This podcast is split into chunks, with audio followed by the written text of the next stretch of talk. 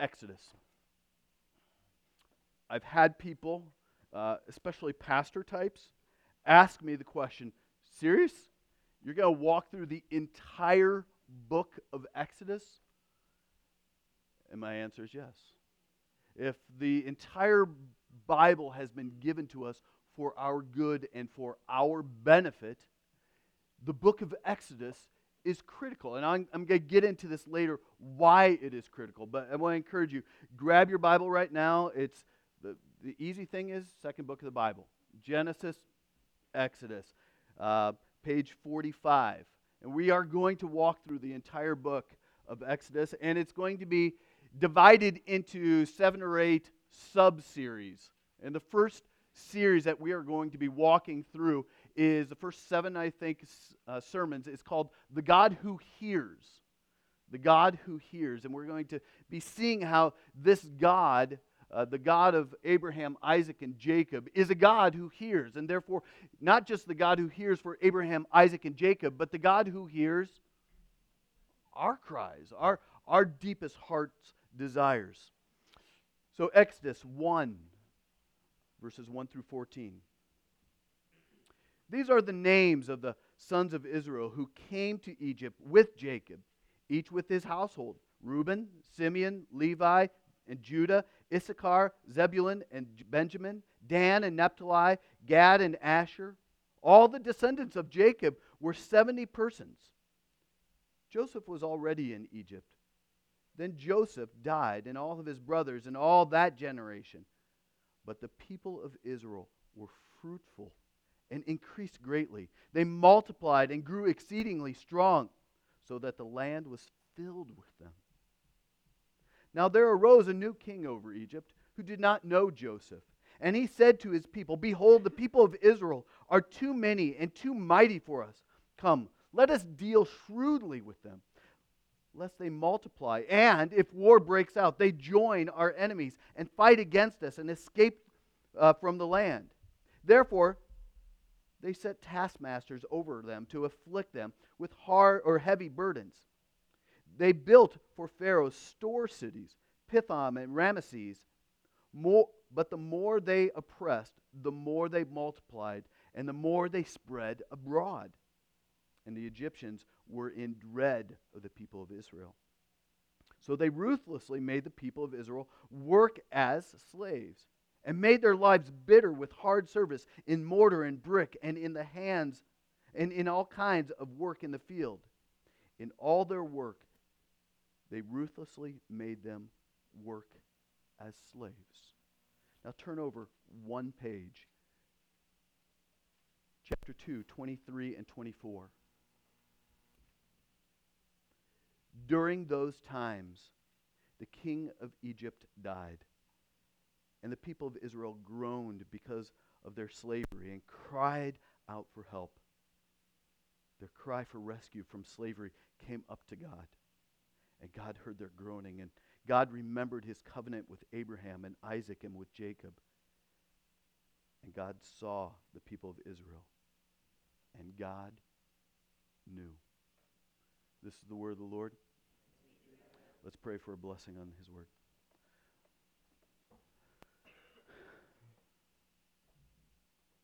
Father God, we, we come to your word this morning not as uh, distant observers and not with just historical eyes, looking back at past events with historical figures. But Lord, we come into this with your Spirit leading and guiding us. Lord, I pray that our eyes and our hearts would be open to the beauty of your infallible and inerrant word so that it may change our hearts and our lives. So, Lord, we entrust ourselves over the next few minutes to you, to whatever you have in store for us this morning.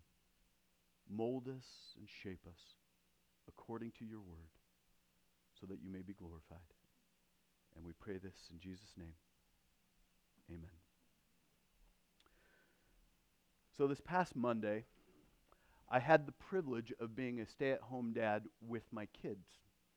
And uh, Moms, some of you are probably twitching because you know when dad is at home with the kids, uh, the house generally tends to be a, a, total disaster, and the kids eat nothing but junk food, and uh, and they just play. If you, anything like my home, the kids love it because they have a newfound freedom uh, from chores. And so during the course of the day, there is my son. Just if you know my youngest son Isaac, he loves the computer loves the computer. Uh, and I, I'm a little scared that he's going to turn out, you know, the type of kid that is constantly going to have an iPad in front of him or an iPhone. He's going to be constantly texting, or he's if TV is on, he's like glued to it, and you might be talking and screaming, and he, he can't hear a thing. Any other parents have those problems made with their kids? Yes, or maybe you personally have those problems. Uh, so Isaac and I were having a, a conversation as I'm noticing him stuck and glued to our iMac.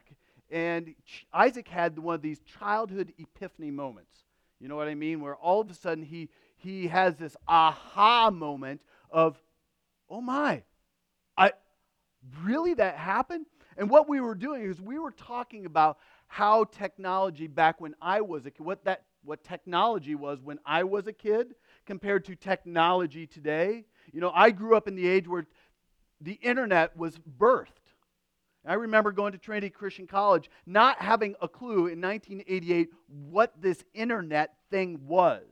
And my son, that's all that he has known. So we were talking about technology, how quickly it has changed, and the way that it shapes our everyday lives. And, and all of a sudden, I, I said to him, Listen, you know, Isaac, You've grown up in a world where you've always had it. There was a time where there was no internet, there was no email, there was no YouTube, there was none of these things. And all of a sudden, his eyes got really big and said, What? How did you guys survive? You know, that kind of like, Are you serious? And it was one of those funny moments as we just kind of reflected on how many things that we take for granted in our present culture and sometimes we become so familiar with them and so comfortable with them that we forget what life was like in a time that was not really so distant. And we talked about those earlier days and how remarkable things, how remarkably quickly things have changed.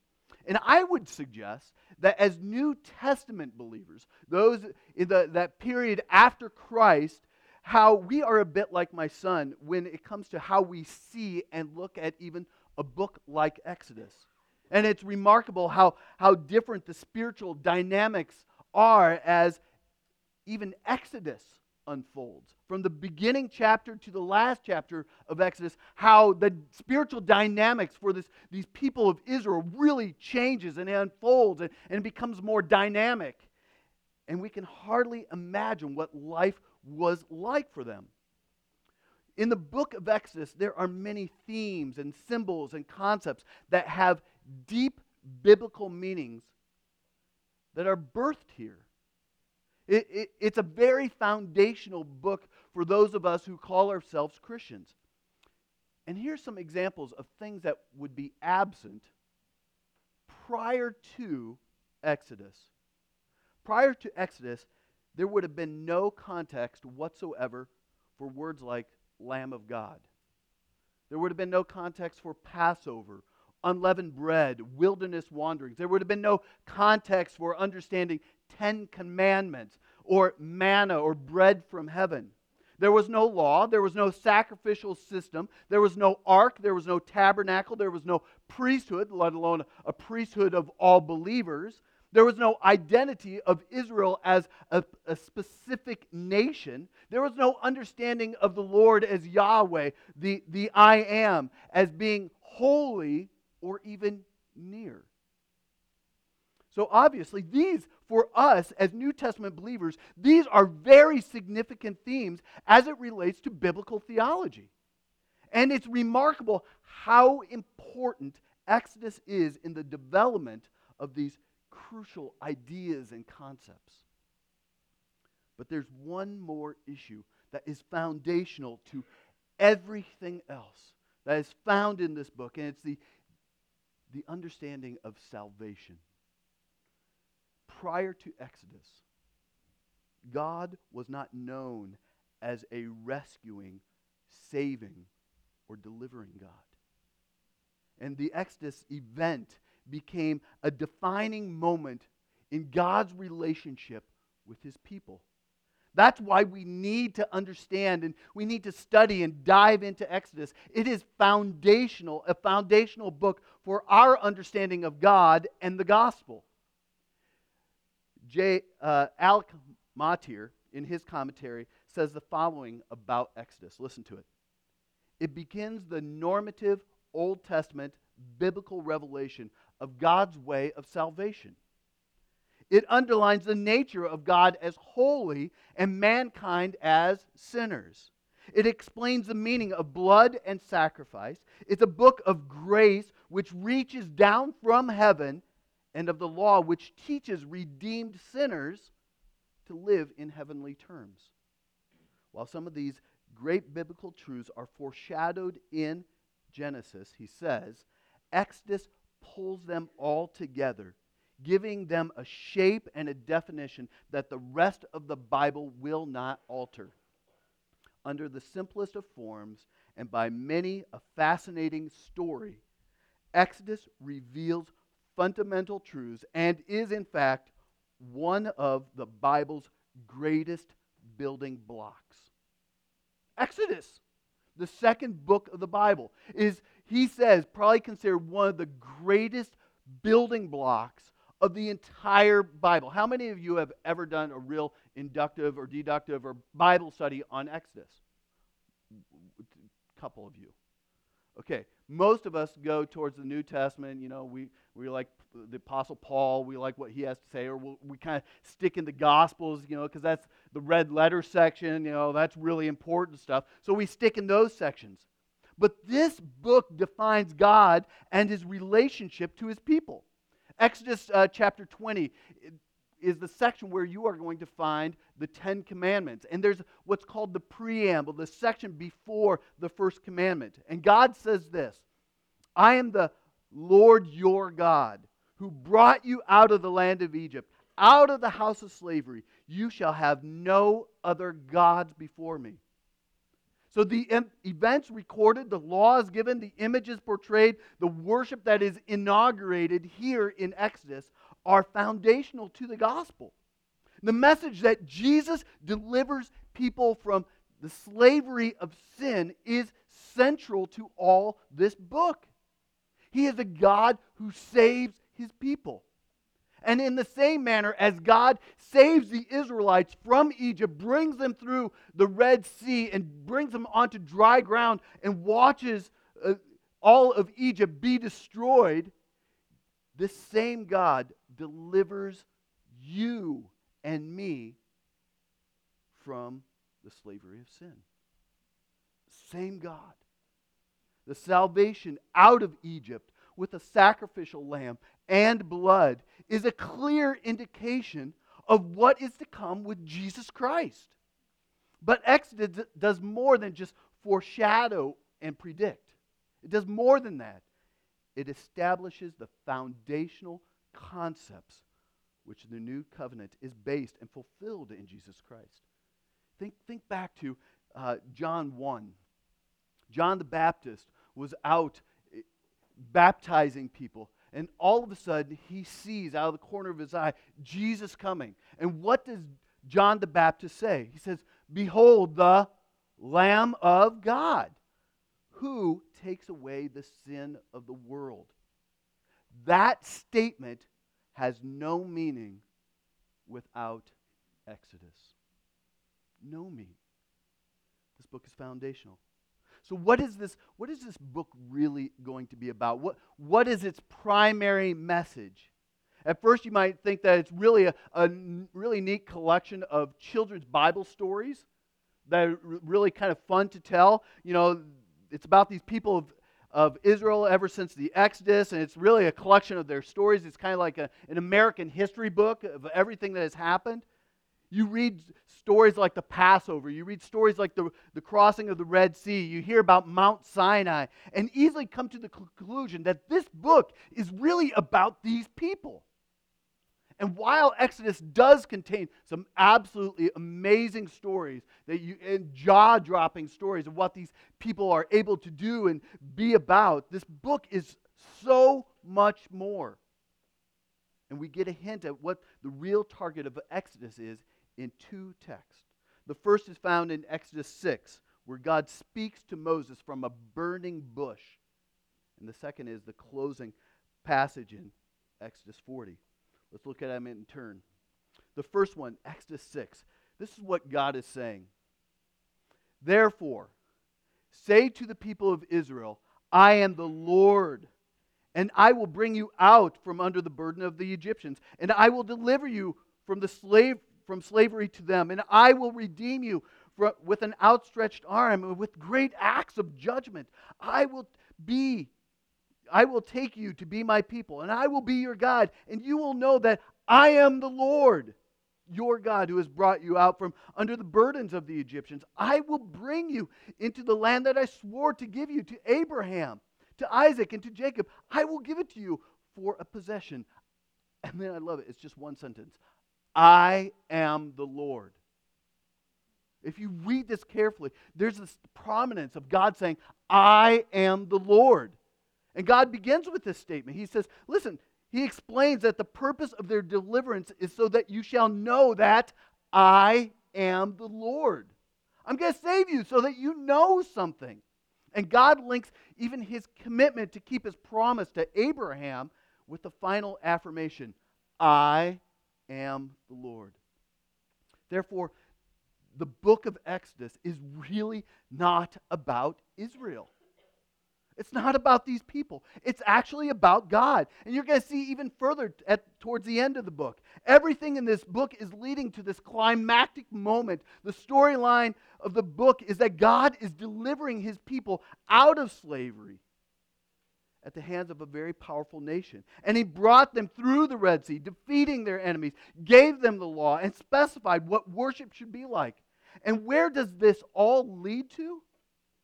Exodus 40.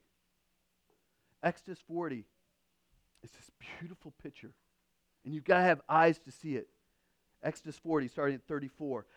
Then the cloud covered the tent of meeting, and the glory of the Lord filled the tabernacle. And Moses was not able to enter the tent of the meeting because the cloud settled on it. And the glory of the Lord filled the t- tabernacle. Throughout all their journeys, wherever uh, the cloud was taken up from over the tabernacle, the people of Israel would set out. But if the cloud was not take, taken up, they did not set out till the day that it was taken up. For the cloud of the Lord was on the tabernacle by day, and the fire was in it by night, and the sight of the of all the house of Israel throughout all their journeys. Don't don't miss this significant moment. This is this is really important. The God who rescued them from slavery drowned this powerful Egyptian army, displayed his glory on Mount Sinai for all the people to see, issued his holy law, and now this very God who rescues, delivers, gives them the law, allows them to see this God is now dwelling amongst them. God has delivered his people and he dwells with them. God is not like the so called gods who, who are unmoved or uninvolved in the affairs of the everyday person. God is near, He is immanent, He's with His people. And for you and I, as New Testament folks, this should bring you great security and great joy. That this same God who delivers you from your sins, rescue you, helps you get a vision of what his glory is to be like. That same God is the God who is with you and near to you. And if we take these two verses and put them together, I think it could summarize the message this way that Exodus displays the God who delivers his people and the God who dwells with them. Exodus displays the God who delivers his people and the God who dwells with them. Exodus is about God. The nation of Israel just becomes a platform upon which the glory of God is seen, by which the people of God and the rest of the world can see God's glory be made known among the nations. Throughout the book, we see an emerging picture of what God is like. He, he is the God who controls history, who reveals himself as the I am. He is the God who says, I am holy, who, who is willing to act to save his people, who speaks, who is transcendent, who lives among his people. Israel is just the canvas. Israel is the canvas on which God displays the portrait of his glory. God says, Look, I got a blank slate. I'm going to call him Israel. Watch this. Watch me work. Watch me save. Watch me deliver. Watch, uh, watch me deal with these unholy, broken people. And watch this so that I am glorified, that I am magnified. And we, I find it quite interesting that even the Apostle Paul says something very similar in Ephesians 2. Israel, you see, is, the, is only the first canvas for God's glory. Ephesians 2. But God, being rich in mercy, because of the great love with which He has loved us, even when we were dead in our trespasses, made us alive together with Christ. By grace you have been saved, and raised up with Him, and seated with Him in the heavenly places in Christ Jesus, so that in the coming ages He might show his immeasurable riches of his grace in the kindness towards us in Christ Jesus. We are the next canvas where God displays through us and on us his glories. He, he is showing to the world his immeasurable riches of his grace. Through you, through me, through the church corporately. The gospel is not about us, it's about the glory of God. Exodus is not about Israel, it's about the glory of God. So, how does Exodus begin? The first 14 verses give us a very quickly kind of give us a setting of what is going on. And it's clearly connected to the previous book. Exodus is the second of five books that Moses wrote. And Todd cannot answer this. What are collectively, what are the first five books of the Bible called? Oh, good. That may be 20%. You bet. It's the Pentateuch, the first five books Genesis, Exodus, Leviticus, Numbers, and very good. You get your gold star this morning. And Exodus is designed to be this continuation of the story from the book of Exodus. Verse 1 of Exodus starts off with a Hebrew word for and. That's the first word of Exodus, even though our English Bibles don't portray that. The Hebrew Bible, the first word is and, and it connects us to where Genesis left off. So it's a natural continuation. And Genesis chapter 15 ends with Joseph, Joseph's death in Egypt in a very interesting and providential journey. Joseph was the 11th son of, of Jacob, also known as Israel. Jacob was the son of Isaac, and Isaac was the son of Abraham, the man who was called out of Ur of the Chaldeans, and promised that he would become the father of many nations, and that his offspring would someday inherit the land of Canaan. This is that, this is that family. And Joseph was dearly loved by his father. This 11th son, dearly loved by his father. To the point where Donny Osmond screws up the whole story and does this this, this musical about it. But he is loved by his father, but he is hated and sold into slavery by his brothers. And but in that process, he is promoted to a place of prominence in the Egyptian government. And then he saved that nation from star- starvation during a time of, of famine. But he also forgave his brothers for their sins against him and relocated his entire father's family to the land of Goshen in Egypt, a province in Egypt. And verse 1 begins with the names of Jacob's sons, lists them all off, the 12 tribes of Israel. And we learn that all the descendants of Jacob was 70 persons. Why mention numbers? Well, 70 is kind of this idea of completion. And but it also points to establish the incredible growth of a nation in the future years. In verse 7, we hear a reference that sounds very familiar to Genesis 1:28, where God commanded Adam and Eve to be fruitful and to multiply. Listen to uh, this section in verse 7. The people of Israel were fruitful and increased greatly, and they multiplied and grew exceedingly strong, so that the land was filled with them. So it's this natural continuation. And Exodus begins with a growing and an expanding nation of God's people.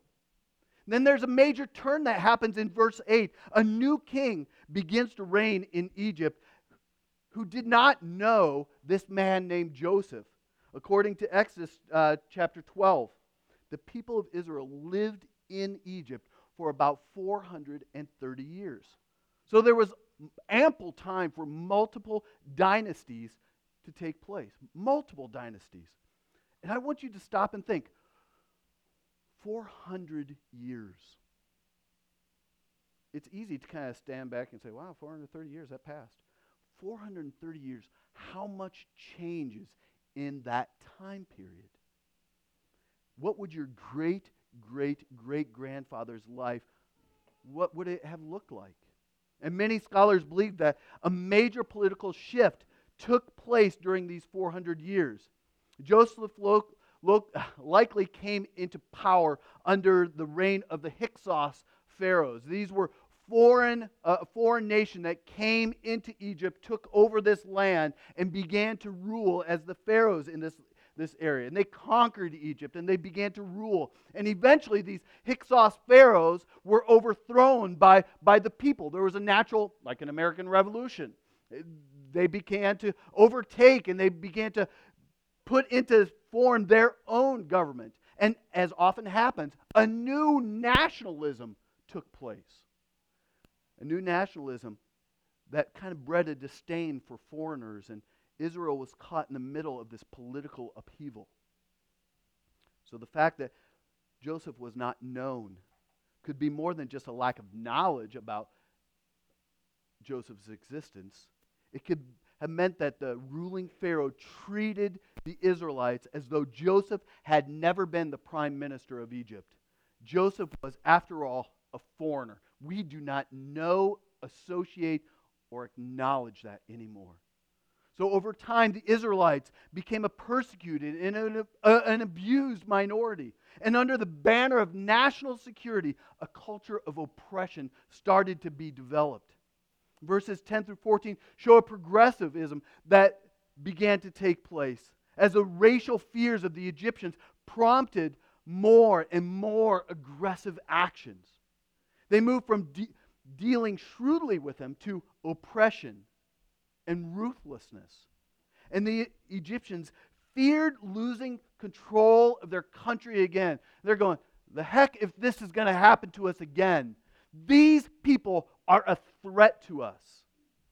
So, they started slave labor, a vital workforce to build up the nation of Egypt. And the goal was to reduce their influence and, and the threat of these people of Israel by enslaving them population reduction by government sanctioned oppression was the goal. Listen to verses 14, uh, 9 through 14. He said to the people, Behold, the people of Israel are too many and too mighty for us. Do you hear the, the fear in that? They're, they're too much and they're too mighty for us. So come, let's deal shrewdly with them, lest they multiply they're, they're going to start growing if we don't do something. And if war breaks out, they're going to, we've seen this happen before, they're going to join the enemies. And they're going to escape from our land. So there was a, a population reduction plan, but it's obvious it didn't work. Says something about the sovereignty of God, right? Go ahead. Whatever your nation wants to do. I'm going to multiply these people, even under the most oppressive situations. I'm going to multiply and multiply and multiply them. And eventually, we're going to see next week, this led to a government sanctioned genocide, the intentional killing of male babies. The more that Egypt oppressed the people, the more they grew, and the tension increased as Israel felt the full force of this governmental policy of slavery. And as it was this way a long time ago, it, it took a hundred, there were hundreds of years while they were in slavery. And God's promise to Abraham about blessing and land in Canaan just seemed far off. The book of Exodus establishes very early on the enormity of the challenge that God's people faces. They were enslaved. They were hopelessly bound down. And God made this promise to our, our father Abraham centuries ago that you will I'll be your God, and you'll be my people, and I will multiply you. You'll be like the sands on the seashore, and you'll even have your own land. And these people are going, Are you serious, God? I am stuck here working, building these pyramids, building these storehouses. I'm being oppressed. We're, our children are now being killed. It's hard for us to just even imagine how hopeless this situation must have felt. None of us have experienced this. Motyer goes on to say that they were by divine command, under divine promise, awaiting divine intervention. They were there by divine command, under divine promise, Abraham, and awaiting a divine intervention for God to break through. Of these things, however, they saw no outward sign. Heaven above was as silent as earth around and was threatening. Maybe you get that. In your, your period of life, you're just going, God, are you ever going to break through? Why is heaven silent? Why is it silent? Why is this happening? I'm being pressed in and boxed in and pressed down on every side. Why is this happening? Israel understood. They had become the slaves of Egypt, and their lives were filled with ruthless, bitter work. And it isn't until chapter 2 that God's name is even mentioned. And the first time it was used was in a hopeful context. And during those many days the king of Egypt died, and the people of Israel groaned because of their slavery and cried out for help. Their cry for rescue from slavery came up to God. First time that it was mentioned. And God heard their groaning, and God remembered his covenant with Abraham, with Isaac, and with Jacob. And God saw the people of Israel, and God knew. These are powerful verses with a lot of emotion for these, these people. Israel was in deep emotional, physical, psychological, every kind of pain possible. And they were groaning. In the Hebrew, this is a strong word. It was like a, it wasn't like you and I like, uh, it was a deep belly from the soul kind of groaning. They cry out to God for rescue. I don't think that we, any of you really, have really cried, maybe you have, have really cried out to God for rescue. But God hears their cry. And God remembers their covenant. And then verse 25 drives a point home that must have been nagging at these people as they suffered under oppression. Does God even see us? You know, hearing is distant. I can hear my kids down the block or playing at the park. I can hear them. But does God see and does God know are two different levels of intimacy. And the question to that answer is yes. Exodus is the story of God as he rescues his people. God heard the groanings of his people. So here's the thing. So what? I am convinced that Exodus should make us sing. Really.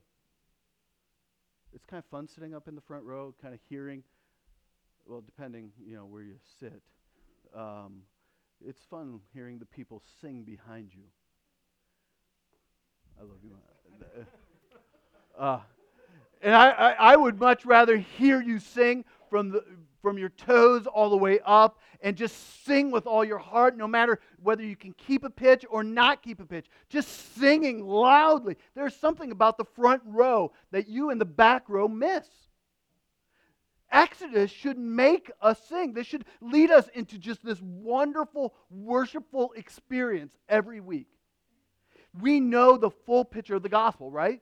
As New Testament believers, we know the full picture, the picture of the story of the Bible, and we can see it appear in many different ways. In other words, once you start looking at the foundations of redemption in the Bible, it is remarkable what you are going to find. It's no wonder why Psalm 106, mark it down, write it down, read Psalm 106 multiple times. It is often referred to as the Exodus Psalm. It says this Praise the Lord. Oh, give thanks to the Lord, for he is good, for his steadfast love endures forever. Who can utter the mighty deeds of the Lord or declare all of his praise? That's an Exodus psalm just magnifying God, just saying, Look at him, praise him, give thanks to him. Who can even begin to declare everything that he's done? It's no wonder that even the book of Revelation says that in heaven they will sing the song of Moses. Sing the song of Moses. They will sing the song of Moses, the servant of God, and the song of the Lamb. So, what does Exodus do for us? Why does it make us sing? Here's the first reason. The first reason is Exodus shows us that while life can be very, very, very hard, and some of you go, I know, God always keeps his promise. Always. Always. It's one thing to hear that God keeps his promise, but it's another way, another thing to see a tangible and specific example. Israel became Exhibit A. Exhibit A of God answering and keeping his promise. Even though they felt forgotten and abandoned, they didn't feel like God answered his prayers, it was all, it's only a matter of time before God does answer prayers. And Exodus shows us that even hardship and suffering can fall into the plan of God. And without slavery, without slavery, the deliverance would not have been as glorious or it would not have even come into their mind as needing to be saved, right? It's even in your times of trial and suffering and pain where you just cry out to God and just say, Lord, save me, help me, deliver me from this, help me in this situation, deliver my family from this, this, this. And then when God answers, it is far more climactic and glorious than when, what you ever previously experienced. Phil Ryken says this Our sufferings help us to look for salvation. Our sufferings help us to look for salvation. Or to quote again from Spurgeon, Ryken says, the whip of persecution is helpful because it makes us learn that this is the house of bondage and moves us to long after and to seek for the land of liberty, the land of joy. It, it creates in us a stir to, uh, for that promise, that final heavenly place. This, right now, brothers and sisters, even though we are in Christ, this is a land of bondage. It should, living here every day should make us yearn, oh, Jesus, would you just come back today? I want to be with you forever. I want to long for that land of liberty, of freedom, of eternal joy and satisfaction with you. And Exodus shows us that even in the midst of long seasons of painful waiting, God's promises are still true today. It's only a matter of time. 430 years. How's your patience? God will deliver his people. Secondly, Exodus reminds us that the end game is God's glory. That's the end game. When you read the book of Exodus, through a God-centered lens versus a Israel-centered lens, it changes everything. You come to see that there's so much going on here that than God building a new nation or rescuing people from oppression. It's more than just these little stories. God aims to magnify himself through what he does in Israel.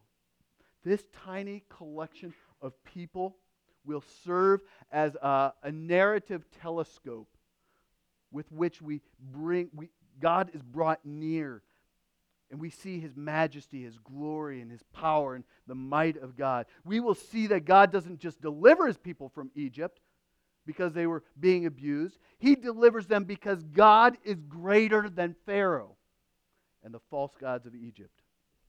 Again, Phil Ryken, just so you know, this commentary by Phil Ryken is like this thick and it reads like a devotional. If you're looking for a good book, a good commentary to read along with me, this Phil Ryken, I can't remember what it's called right now. It's up in my office. This, this commentary is devotional material. Good reading. He goes on to say the Exodus, therefore, is not simply an epic struggle between Moses and Pharaoh or between Israel and Egypt. Ultimately, it's another skirmish in the great ongoing war between God and Satan. God's aim is to make his name be known, and he raises Pharaoh up for that very purpose. Exodus 9. But for this purpose I have raised you up to show you my power, so that my name may be proclaimed in all the earth. What's God saying? Really? You ain't nothing, Pharaoh. I, I raised you up. I put you in this place, ultimately not for your, your fame and your glory, but ultimately so that I can display to the whole earth my fame, my name, my glory, my strength, my saving ability, and that my promises are always true. And when God's glory is the end game, it changes how you view everything. It changes how you view suffering, how it changes, changes how you view difficulties. It changes how you deal with oppression or delay or even success. When God's people forget about God's glory and start focusing on their inwardly on their circumstances, when you start forgetting about God's glory and all these things are working together for our good and God's glory, and we start focusing inwardly on our belly button and our issue, bad things start happening. For Israel, golden calves jump out of the fire. And people start to complain and say ridiculous things like this Is it because there are no graves in Egypt that you have taken us away to die in the wilderness? What have you done to us in bringing us out, out of Egypt? But when you've seen and tasted God's glory, and when you've tasted his presence and experienced that, you wouldn't dare go anywhere without it. Third, Exodus awakens new affections for the gospel. Awakens new affections for the gospel. When you receive Jesus Christ as your Lord and Savior, and when you've been rescued, really rescued from your sin, you read the book of Exodus differently. In the New Testament, we hear that our old self was crucified with him, that the body of sin might be brought to nothing, so that we are you would no longer be enslaved to sin. Get the context there? Enslaved to sin. Enslaved comes up numerous times in in Exodus. Eh, or you, when we hear the book of Ephesians say, you were once de- once far off, and you have brought, been brought near by the blood of Christ. You cannot help but to see this emerge in Exodus as slaves are set free with an amazing display of God's divine power as the law is given, as the tabernacle is built, as God dwells in this tabernacle, you cannot help but rejoice at the very thought of a holy God who dwells with his people. And what's more, you can't help but think of the end of the Bible when you hear this Revelation 21 Behold, the dwelling place of God is with man. He will dwell with them and they will be his people, and God himself will be with them as their God. If you have a gospel affected heart, you will read Exodus with gospel affected eyes. You'll see the beginning of salvation as we know it, and it will make you rejoice. You will see yourself in the book, and you'll see yourself in the book as a slave. Desperate, desperate, crying out for deliverance, completely helpless, and in awe of what God can do. Number four, Exodus helps you see Jesus more clearly. The book of Exodus will help you see Jesus. And you need to remember, we talked about this last week at Easter. Remember, after his resurrection on the road to Emmaus, Jesus appeared with his two disciples, and, and beginning with Moses and all the prophets, he interpreted to them in all the scriptures the things concerning himself. The, the story of the gospel through Jesus Christ is the, is the theme of the entire Bible, even Exodus. Exodus will help you see Jesus. Jesus is personally involved and pictured in Exodus. In, in Jude 5, Jude 5 tells us that it was Jesus who delivered his people out of Egypt. Matthew 2:15 shows us that Jesus' life is patterned after Exodus. Out of Egypt I called my son. He was born as a savior, rescued by, from enemies, passed through the waters of baptism, went into the desert, went up on the mountain where he gives the, the Sermon on the Mount. Jesus is a Passover lamb, dying during the very feast that marked Exodus, the Exodus uh, deliverance. Jesus is the bread of life, manna, and gives living water. And as you read Exodus, you see Jesus and you are reminded of what he really means to you. Here's the last quote, and I'm going to have Leah put it up there. Phil Ryken does this. As we trace their spiritual journey, we discover that we need exactly what the Israelites needed. Exactly. He goes on to say, we need a liberator, a God to save us from slavery and destroy our enemies. We need a provider, a God to, f- to feed us bread from heaven and water from the rock. We need a lawgiver, a God to command us how to love and serve him. And we need a friend, a God to stay with us day and night forever. Like the Israelites, God heard their groaning, the groaning of his people. And the glorious message of the Bible is that there is freedom from slavery.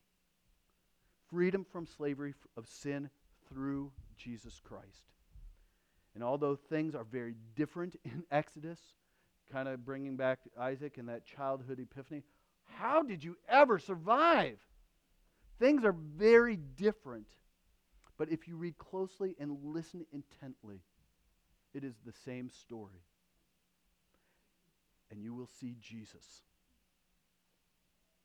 So, out of the groaning of slavery, the groaning of your slavery,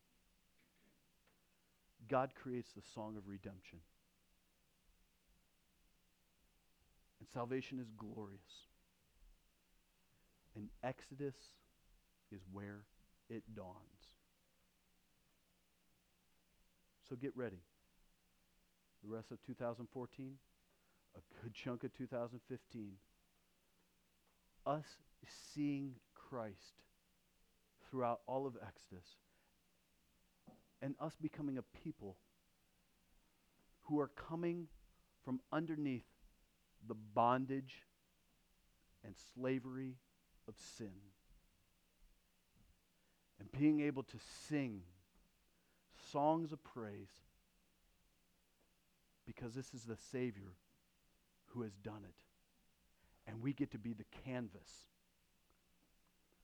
the canvas of God's glory being displayed through our lives. That's our privilege. Amen? Let's pray.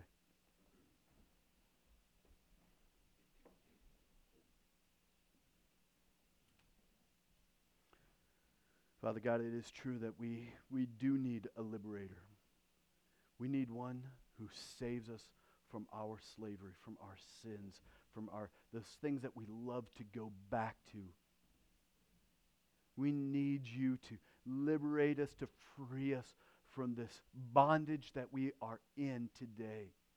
Lord, it's true that we need you to provide us with a bread from heaven found ultimately in Jesus Christ, who gave his body and his blood for his people.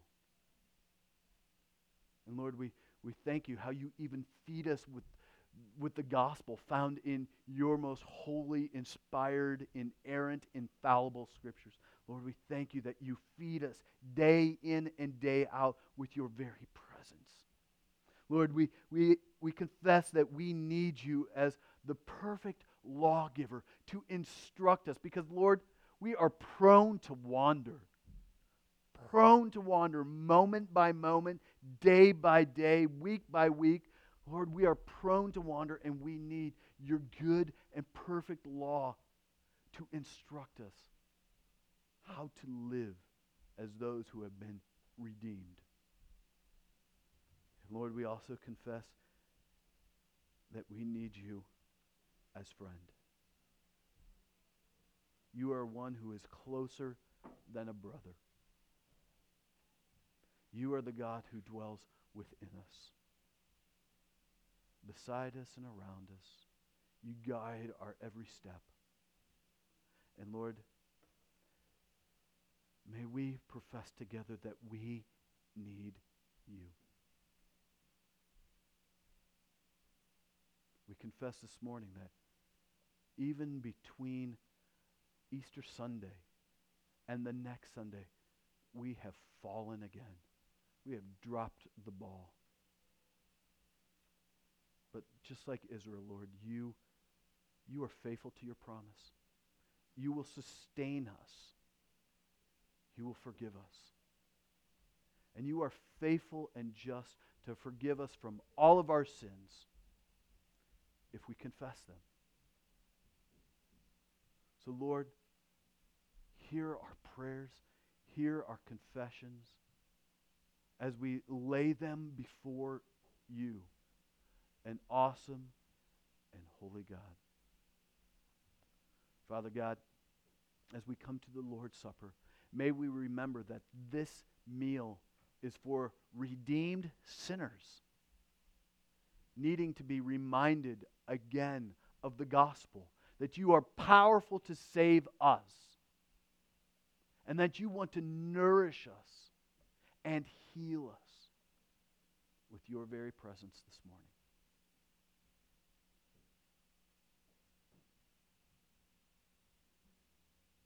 So, God, hear our prayers. And thank you for Exodus. Thank you for the gospel.